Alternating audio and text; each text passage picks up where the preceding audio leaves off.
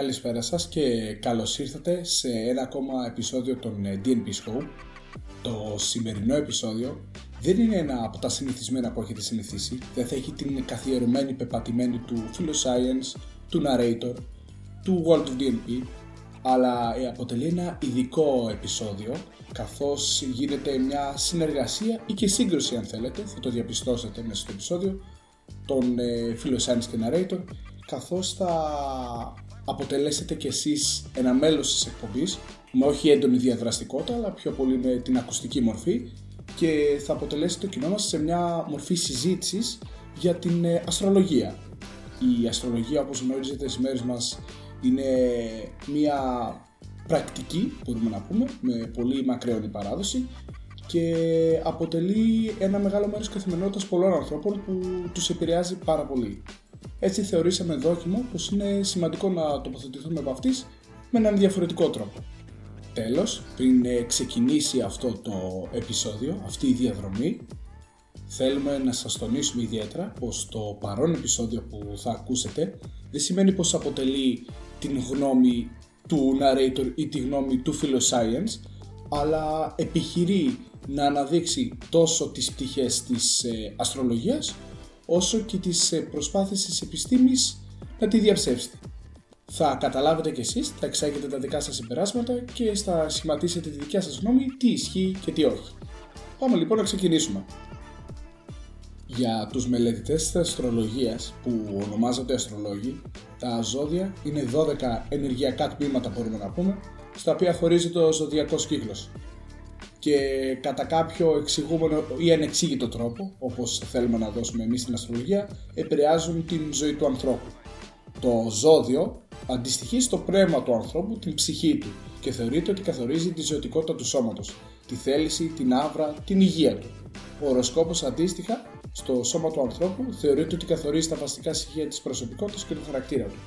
Ας μην ξεχνάμε το γεγονός πως η αστρολογία είναι μια επιστήμη η οποία έχει πάρα πολύ μακρά ιστορία.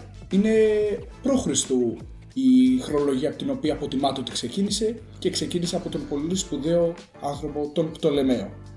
Γεια σας και από μένα για πρώτη φορά, Philoscience στο μικρόφωνο. Ε, η απάντηση η οποία έχει να δώσει η επιστήμη και οι επιστήμονες, ε, το consensus που υπάρχει στην επιστήμη, δηλαδή η συνένεση της επιστημονικής κοινότητας, αναφέρει σχετικά με αυτό ότι δεν θεωρεί ότι η αστρολογία ε, είναι μια επιστήμη. Όλα αυτά αυτό θα το εξετάσουμε στη συνέχεια.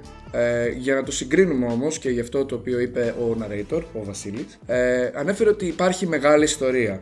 Αυτό θα μπορούσε να έχει κάποια βάση στην αστρολογία, θα μπορούσε να ισχύει επειδή έχει μεγάλη ιστορία δηλαδή; Λοιπόν, υπάρχει στην ιστορία ε, ο Αριστοτέλης, ο οποίος είχε την άποψη ότι ε, τα βαρύτερα σώματα πέφτουν πιο γρήγορα στο έδαφος από ότι τα πιο ελαφριά. Ήταν μια άποψη την οποία ε, ο Αριστοτέλης, ο οποίος αντιμετωπιζόταν ε, ως δόγμα, όπως αναφέρεται στην ιστορία, έτσι λοιπόν, ε, μετά από πολλά χρόνια, ε, ενώ υπήρχε αυτή η πεποίθηση για πολλά χρόνια, ε, ήρθε ο Γαλιλαίος και με το πείραμα το οποίο έκανε, κατάφερε και τον διέψευσε. Έτσι λοιπόν βλέπουμε ότι η ιστορία δεν παίζει ιδιαίτερα τόσο μεγάλο ρόλο στις απόψεις στην επιστήμη. όπως είναι η κινηματική με την οποία ασχολήθηκε ο Γαλιλαίος και ο Αριστοτέλης, στο παράδειγμα το οποίο ανέφερα. Μα τα ζώδια, αγαπητέ φίλο, είναι ένα πολύ σημαντικό μέρος της κοινωνίας σήμερα και είναι τόσο σημαντικό που υπάρχουν πάρα πολλοί άνθρωποι που τα πιστεύουν. Εκατομμύρια εγώ μπορώ να αναφέρω. Και δεν μπορείς να μου το διαψεύσεις αυτό. Ακριβώς, όντως. Δεν μπορώ να σου το διαψεύσω αυτό σε καμία περίπτωση. Είναι πραγματικότητα και όπως ίσως ξέρετε και εσείς οι ακροατές, στην πραγματικότητα τα ζώδια περικλείουν κάθε λογής ε, μέσω μαζικής ενημέρωσης, θα έλεγα, είτε την τηλεόραση, είτε πλέον τα social media έχουν και αυτά το ρόλο τους και υπάρχουν πάρα πολλά site αστρολογίας και podcast αστρολογίας, γνωρίζουμε και ούτω καθεξής. Λοιπόν, οπότε υπάρχει μεγάλη φήμη για τα ζώδια και υπάρχει πολλοί κόσμος ο οποίος ε, ασχολείται ή ακολουθεί τα ζώδια. Ε, Παρ' όλα αυτά, βέβαια, ε, η αλήθεια είναι ότι ένα σύστημα ιδεών το οποίο εξετάζεται από την εμπειρία μας, από την εμπειρική πραγματικότητα Η αλήθεια είναι ότι δεν εξαρτάται από το πόσοι άνθρωποι πιστεύουν σε ένα συγκεκριμένο σύστημα ιδεών. Αν η θεωρία σου, ένα σύστημα ιδεών το οποίο έχεις δημιουργήσει, έρθει η εμπειρία και στο καταρρύψει, τότε καλό θα ήταν να πας παρακάτω. Αυτό ήταν το οποίο είχαμε αναφέρει και στο επεισόδιο με τον Γκάλ Πόπερ, ότι η επιστήμη δημιουργεί υποθέσεις στις οποίες ε, αυτές οι υποθέσεις είναι διαψεύσιμες, δηλαδή μπορούν να διαψευστούν. Και άμα μπορέσουν και εν τέλει διαψευστούν, τότε η επιστήμη προοδεύει και πάει παρακάτω, ε, ακριβώς επειδή έχουν διαψευστεί προηγούμενες υποθέσεις. Έτσι επομένως δεν παίζει τεράστιο ρόλο ο αριθμός των ανθρώπων που πιστεύουν μια ιδεολογία. Εγώ, εγώ θα διαφωνήσω μαζί σου. Γιατί τις προάλλες η γειτόνισά μου που, ε, που μένει από πάνω, στον από πάνω όροφο από μένα, γύρισε και μου είπε πήγε τις προάλλες σε μία στο λόγο και χρησιμοποίησε την τεχνική κιόλας της ε, κρυσταλλομαντίας και είδε πως σε μία εβδομάδα θα έχει αλλάξει κάτι στα επαγγελματικά της, κατάφερε να πάρει προαγωγή και ταυτόχρονα προέβλεψε και μια αλλαγή στα ερωτικά της. Και δεν είναι η μόνη, έχω γνωρίσει και συγγενείς μου, έχω γνωρίσει και ανθρώπους οι οποίοι έχουν βγει στα μέσα μαζικής ενημέρωσης και έχουν αναφέρει ότι έχουν βγει αληθινές οι προβλέψεις. Και αυτό είναι ένας αδιάσυστος χαρακτηρισμός. Είναι κάτι αδιάψευστο. Πολύ ωραίο. Ε, λοιπόν, ε, ακριβώς ε, και επειδή υπάρχει αρκετά μεγάλος αριθμός που τα πιστεύει, η αλήθεια είναι ότι όσο περισσότερος κόσμος πιστεύει ε, σε κάτι, η αλήθεια είναι ότι η ψυχολογία και γενικότερα κάποιες έρευνες ε, που μπορούμε να παραθέσουμε και παρακάτω ε, έχουν δείξει ότι επηρεάζουν τις πεπιθήσεις ενός ατόμου. Ε, συγκεκριμένα εδώ αυτό που συμβαίνει είναι ότι οι προβλέψεις των ζωδίων και της αστρολογίας γενικότερα η αλήθεια είναι ότι βασίζονται σε δύο ε, βασικούς σε δύο βασικά φαινόμενα. Το πρώτο φαινόμενο λέγεται confirmation bias, λέγεται προκατάληψη της επιβεβαίωσης. Με άλλα λόγια δηλαδή, οι άνθρωποι ερμηνεύουν ε, με τέτοιο τρόπο αυτά τα οποία τους συμβαίνουν, ώστε να επαληθεύουν τις πεπιθήσεις τους. Με άλλα λόγια Βασίλη, δηλαδή η γειτόνισά σου και οποιοδήποτε συγγενής μας που πιστεύει ε, στην αστρολογία, έχει Δυστυχώς αυτή είναι, δυστυχώς ευτυχώς αυτή είναι η τάση των ανθρώπων. Έχουν αυτή την προκατάληψη της επιβεβαίωσης. Θέλουν να επιβεβαιώσουν ε, αυτό που βλέπουν, αυτό που βιώνουν με βάση τις πεπιθήσεις τους. Αν πιστεύουν στα ζώδια, είναι πολύ πιο εύκολο να μπορέσουν να ερμηνεύσουν με αυτόν τον τρόπο τις ε, προβλέψεις της αστρολογίας με βάση το τι έχουν ζήσει. Το δεύτερο ψυχολογικό φαινόμενο το οποίο κατά κάποιο τρόπο είναι, λειτουργεί υπέρ της αστρολογίας είναι το λεγόμενο Barnum Effect ε, το οποίο ε, με λίγα λόγια αυτό το οποίο ε, εννοεί αυτό το φαινόμενο είναι η τάση των ανθρώπων να συμφωνούν με περιγραφές προσωπικότητων οι οποίες υποτίθεται ότι είναι πολύ στοχευμένες για αυτούς ενώ στην πραγματικότητα είναι πολύ πιο γενικές και ασαφείς περιγραφές όπου υπάρχει μια μεγάλη γκάμα ανθρώπων που θα μπορούσαν να ισχυριστούν ακριβώς το ίδιο πράγμα ότι δηλαδή μία αλφα πρόβλεψη και εγώ και ο Βασίλης, παραδείγματος χάρη, να τη διαβάσουμε και να πούμε Α, ταιριάζει πάρα πολύ στο χαρακτήρα μου, ενώ είμαστε τελείως διαφορετικοί χαρακτήρες. Φίβο, επειδή βλέπω ότι πολύ έντονα να καταφέρεσαι κατά τις αστρολογίες χρησιμοποιώντας βάσεις από τις ε, δικές σου επιστήμες, η αστρολογία και η αστρονομία, από όσο γνωρίζουμε όλοι, γιατί όλοι το γνωρίζουμε, έχουν την ίδια βάση. Είναι επιστήμες οι οποίες απλά ερμηνεύουν τα πράγματα με διαφορετικό τρόπο δεν σημαίνει ότι επειδή ισχύει μία δεν πρέπει να ισχύει και η άλλη. Και το πιο βασικό απ' όλα, θέλουμε να πάμε στη βάση. Η αστρολογία και η αστρονομία, αν θυμάμαι καλά, αναφέρουν ότι βλέπουμε 80 διαφορετικούς αστερισμούς. Κάνω λάθος; Όχι, Βασίλη, δεν κάνεις λάθος. Είναι η αλήθεια ε, αυτή ότι υπάρχουν ε, τόσοι αστερισμοί. Βέβαια, υπάρχει μια μεγάλη διαφορά εδώ ότι Αλλιώς είναι ο τρόπος με τον οποίο ε, έχουν θέσει οι αστερισμοί στην αστρονομία και διαφορετικός ο ρόλος που παίζουν στην αστρολογία. Ε, διότι οι αστερισμοί στην πραγματικότητα είναι το λεγόμενο παιχνίδι ενώστε τις τελείες στον ένα ουρανό. Στην πραγματικότητα αυτό είναι και αυτές, αυτοί οι σχηματισμοί οι οποίοι ε, καταγράφονται από αρχαίους πολιτισμούς ποια είναι τα σχήματά τους και που δόθηκαν οι αντίστοιχες ονομασίες τους. Ε, στην πραγματικότητα όμως ε, δεν είναι κάτι άλλο από αυτή την τάση των ανθρώπων να βλέπουν ε, σχηματισμούς που γνωρίζουν από την ε, εμπειρία τους όπως παραδείγματος χάρη στα σύννεφα. Ε, είναι μια εμπειρία που την έχουμε λίγο πολύ όλοι μας. Αυτό λοιπόν το φαινόμενο ε, υπάρχει λοιπόν και στο πώς ονομάστηκαν οι αντίστοιχοι αστερισμοί οπότε δεν θα ήταν δόκιμο να ισχυριστούμε ότι το τι μοιάζει ας πούμε ένας αστερισμός με τον τοξότη ότι θα μπορούσε να έχει το ζώδιο του τοξότη τα αντίστοιχα ε, personality traits, τα αντίστοιχα χαρακτηριστικά προσωπικότητας. Επίσης κάτι άλλο το οποίο πρέπει να πούμε εδώ είναι ότι οι αστερισμοί είναι φαινομενικές θέσεις. Είναι φαινομενικές θέσεις διότι στην πραγματικότητα τα άστρα έχουν, δεν είναι ε, ακριβώς πάνω στον ουρανίο θόλο έχουν τεράστιες αποστάσεις μεταξύ τους και απλά τυχαίνει να φαίνεται από τη γη κατά τέτοιο τρόπο ο εκάστοτε αστερισμός, ώστε να φαίνεται ότι είναι μια συμπαγής δομή. Ενώ στην πραγματικότητα δεν υπάρχει αυτό ε, στο σύμπαν. Δηλαδή, αν ήταν κάποιος να δει με άλλο τρόπο, από άλλη οπτική γωνία, ε, τον αστερισμό θα έβλεπε κάτι τελείως διαφορετικό. Επομένως, δεν υπάρχει κάποια συσχέτιση. Εγώ θα πω ότι είναι μια παρεξηγημένη επιστήμη καθώς έχει κάνει πολλές προσπάθειες μαντίας στο παρελθόν. Δηλαδή τώρα, για να καταλάβεις, όσοι δεν ξέρουν, είμαι υδροχός, είμαι γεννημένος το Φεβρουάριο και αν μη τι άλλο από τα περιοδικά που έχω διαβάσει κατά καιρούς, έχει αναφέρει πολλά τα προσωπικά μου χαρακτηριστικά.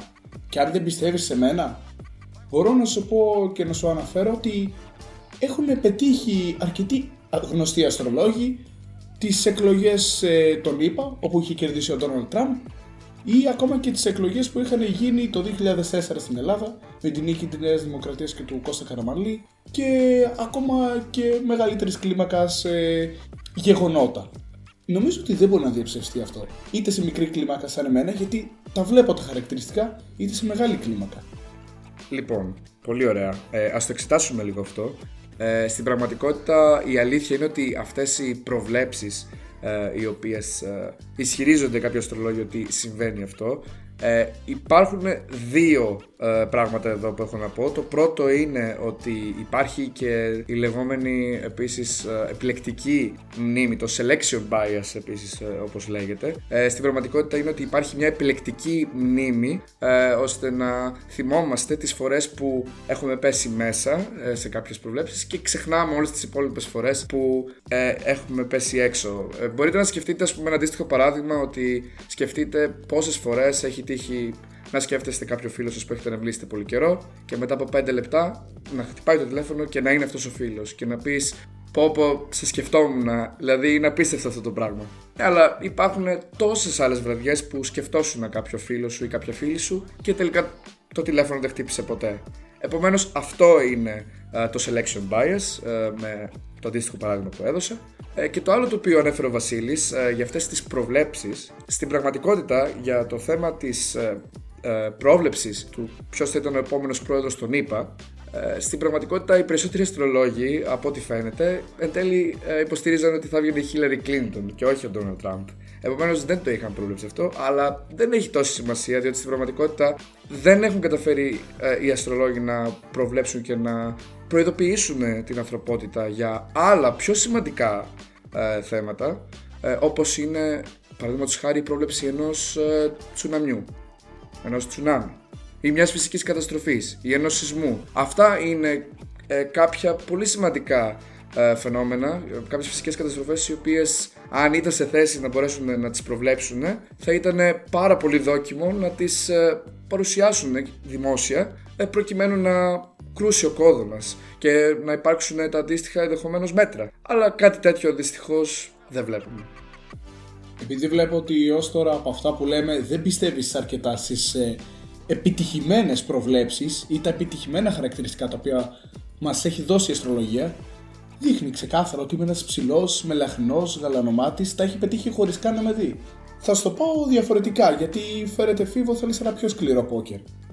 Είναι γνωστό, πολύ γνωστό, ότι η αστρολογία έχει χρηματοδοτηθεί από κράτη όπως από το κράτος της Ιταλίας για έρευνα ή από το κράτος της Γαλλίας στο Πανεπιστήμιο της Ναντ και σε μεταπτυχιακά προγράμματα. Νομίζω ότι αυτό είναι κάτι παραπάνω από σημαντικό και διάψευστο για σας τους ε, πιο επιστημονικούς.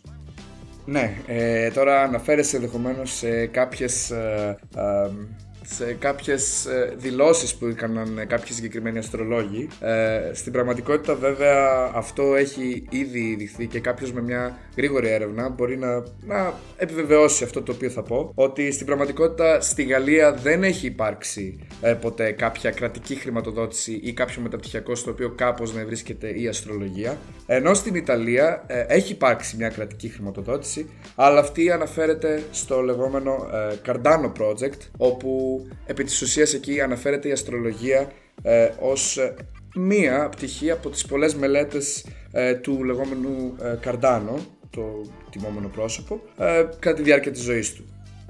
Επειδή βλέπω ότι μάλλον δεν σου αρκεί αυτή η εξήγηση και δεν χρειάζεται να πάμε στο εξωτερικό, θα σου κάνω ένα πολύ πιο απλό παράδειγμα. Είναι γνωστό ότι πριν από λίγα χρόνια στην Ελλάδα έγινε μεγάλη προσπάθεια και από ατυχία μπορούμε να πούμε από μια μη σωστή συγκυρία των πραγμάτων δεν μπόρεσε να μπει για λίγο σε, στην εκπαιδευτική βαθμίδα, στα εκπαιδευτικά ιδρύματα γενικότερα της χώρας η αστρολογία. Είναι βέβαια όμως ότι τα επόμενα χρόνια θα γίνουν οι προσπάθειες για να μπορέσει να επιτευχθεί και αυτό. Ναι, αυτό ε, είναι κάτι το οποίο ε, μου φαίνεται ε, ενδεχομένως είναι κάτι το οποίο σίγουρα θα πρέπει να υπάρξει μεγάλος σκεπτικισμός ε, σε αυτό.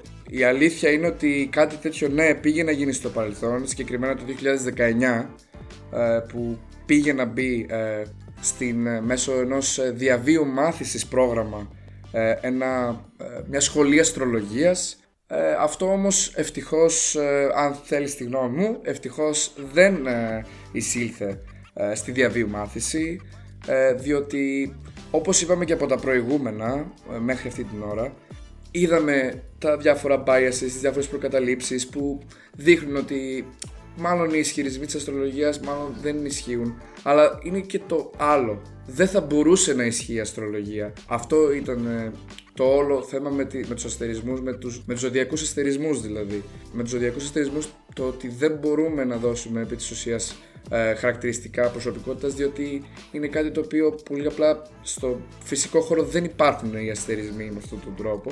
Ε, φαίνεται ότι είναι μια πρακτική η οποία δεν ε, λειτουργεί με τους επιστημονικούς ε, με την επιστημονική μέθοδο αν θέλετε. Είναι επίσης μη διαψεύσιμη κάτι το οποίο δεν το έχω πει προηγουμένως είναι μη διαψεύσιμη. Επομένως μια τέτοια πρακτική πραγματικά η γνώμη μου είναι ότι θα ήταν, θα είναι τραγικό θα ήταν ένα ε, πολύ.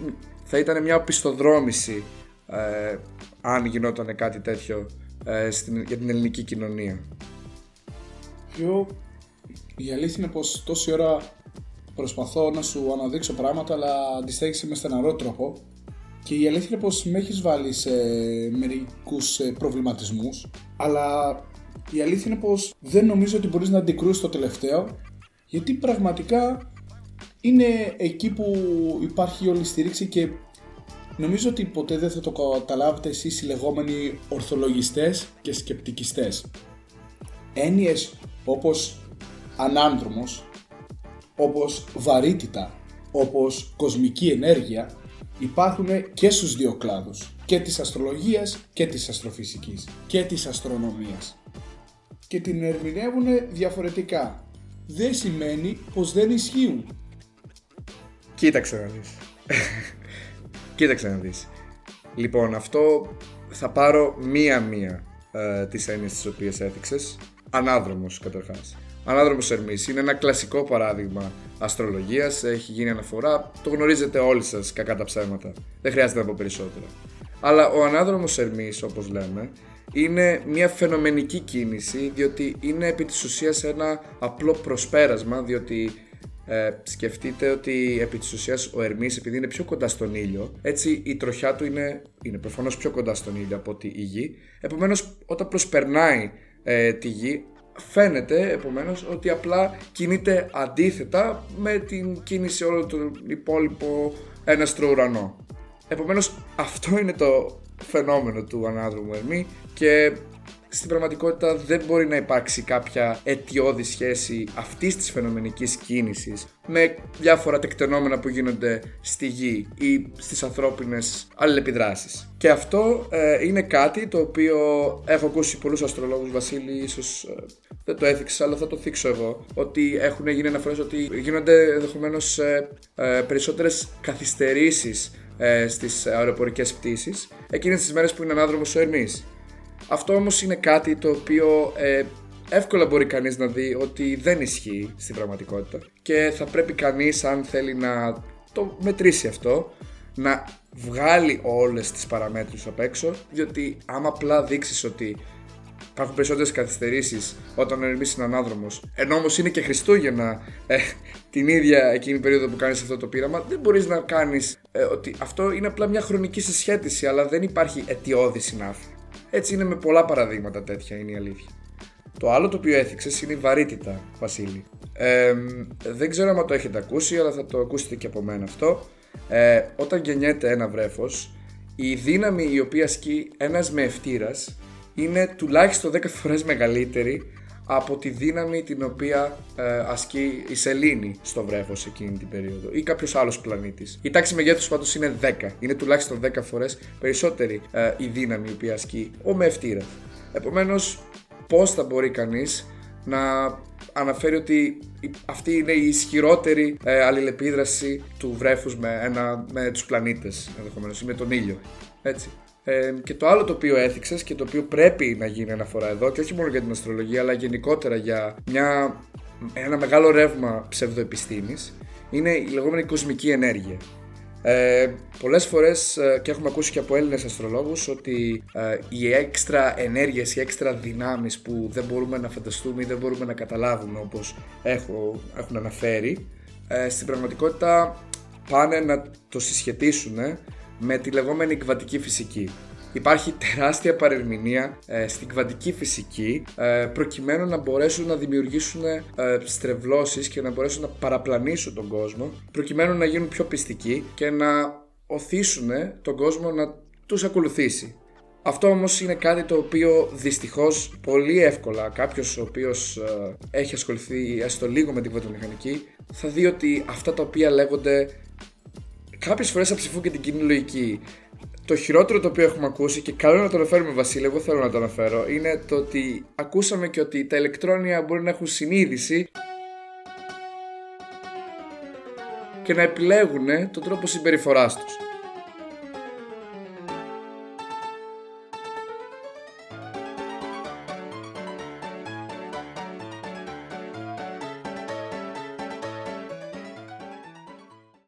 Αυτά είναι επίοικώς απαράδεκτο. Ε, πραγματικά αυτό ε, παραλύει την ε, οποιαδήποτε ορθή λογική μπορεί να υπάρχει εκεί έξω και πραγματικά αυτά τα πράγματα πρέπει ε, οπωσδήποτε ε, η επιστημονική κοινότητα να μπορέσει να τα αντικρούσει προκειμένου να μην δημιουργηθούν ε, διάφορες ε, ουσιαστικά πισωδρομικές ε, σκέψεις και αντιλήψεις για τον κόσμο ε, διότι αυτά πρέπει να τα αφήσουμε πλέον πίσω μας. Έχει εξελιχθεί πάρα πολύ η αστρονομία, έχει εξελιχθεί η αστρονομία μέρα με τη μέρα και χρόνο με το χρόνο εξελίσσεται ε, μετά από την ανακάλυψη των βερτικών κυμάτων, με το ότι ε, έχει πάει στο διάστημα ήδη το James Webb Telescope και ήδη κάνει ε, παρατηρήσεις και κάνει ε, βγάζει εξαιρετικές φωτογραφίες αλλά δεν είναι μόνο φωτογραφίες είναι και όλα τα υπόλοιπα τα οποία θα δούμε στο μέλλον είναι ένας κλάδος ο οποίος πραγματικά έχει ανθίσει και απλά μόνο πρόοδος μπορεί να υπάρξει ε, επομένως ε, δεν, το μέλλον δεν είναι στις μαντίες και σε παρανοήσεις ή σε τσαρλατανισμό που ε, θέλει να παραπλανήσει τον κόσμο θέτοντας κάποια επιχειρήματα τα οποία επί της ουσίας ε, σε βγάζουν από το δρόμο ε, προκειμένου να γίνουν πιο αρεστοί και πιο ελκυστικοί. Κύριε Φιλοσάινς, σ' ακούω τόση ώρα και πραγματικά νομίζω ότι με προβληματίσατε πολύ έντονα. Με προβληματίσατε πάρα πολύ έντονα και νομίζω πως πήρα πολλές απαντήσεις αλλά μου έχει μείνει μια τελευταία ερώτηση στην οποία δεν μπορώ να καταλάβω πώς ακριβώς θα μπορέσετε να μου το διαψεύσετε. Όταν, για παράδειγμα, είναι ανάδρομος ο Ερμής στον χρόνο μου, νιώθω διαφορετικά εκείνες τις μέρες.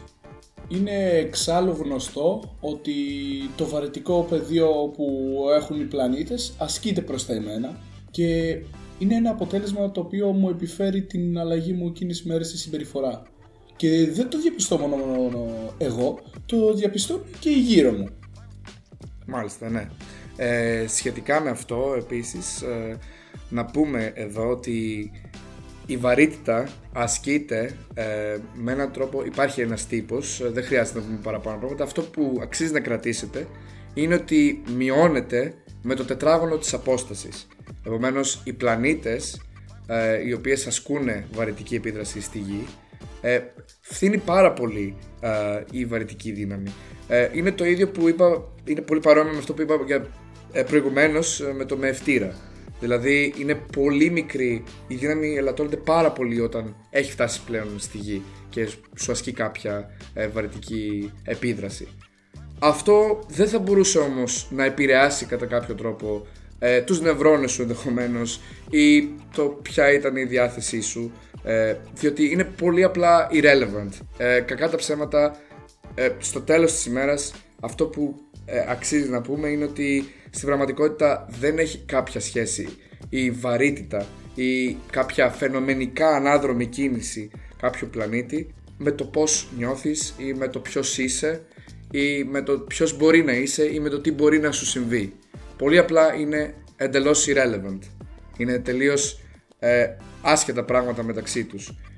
Σας ευχαριστούμε πολύ που ήσασταν για μία ακόμη φορά σε ένα ακόμα επεισόδιο των ε, DNP Scope. Ελπίζουμε να ήταν κάτι παραπάνω από κατανοητό το σημερινό επεισόδιο, να σας έδωσε τροφή για σκέψη και να σας προβληματίσει για τις θέσεις της μίας και της άλλης πλευράς και να μπορέσει να σας βοηθήσει προς την ε, πρόθεση της διεπιστημονικότητας. Δεν έχουμε να προσθέσουμε κάτι περαιτέρω. Από τον Φίβο Δημητρίου και από τον Βασίλη Παπουτσί να είστε όλοι και όλες καλά. Γεια και χαρά. Γεια σας.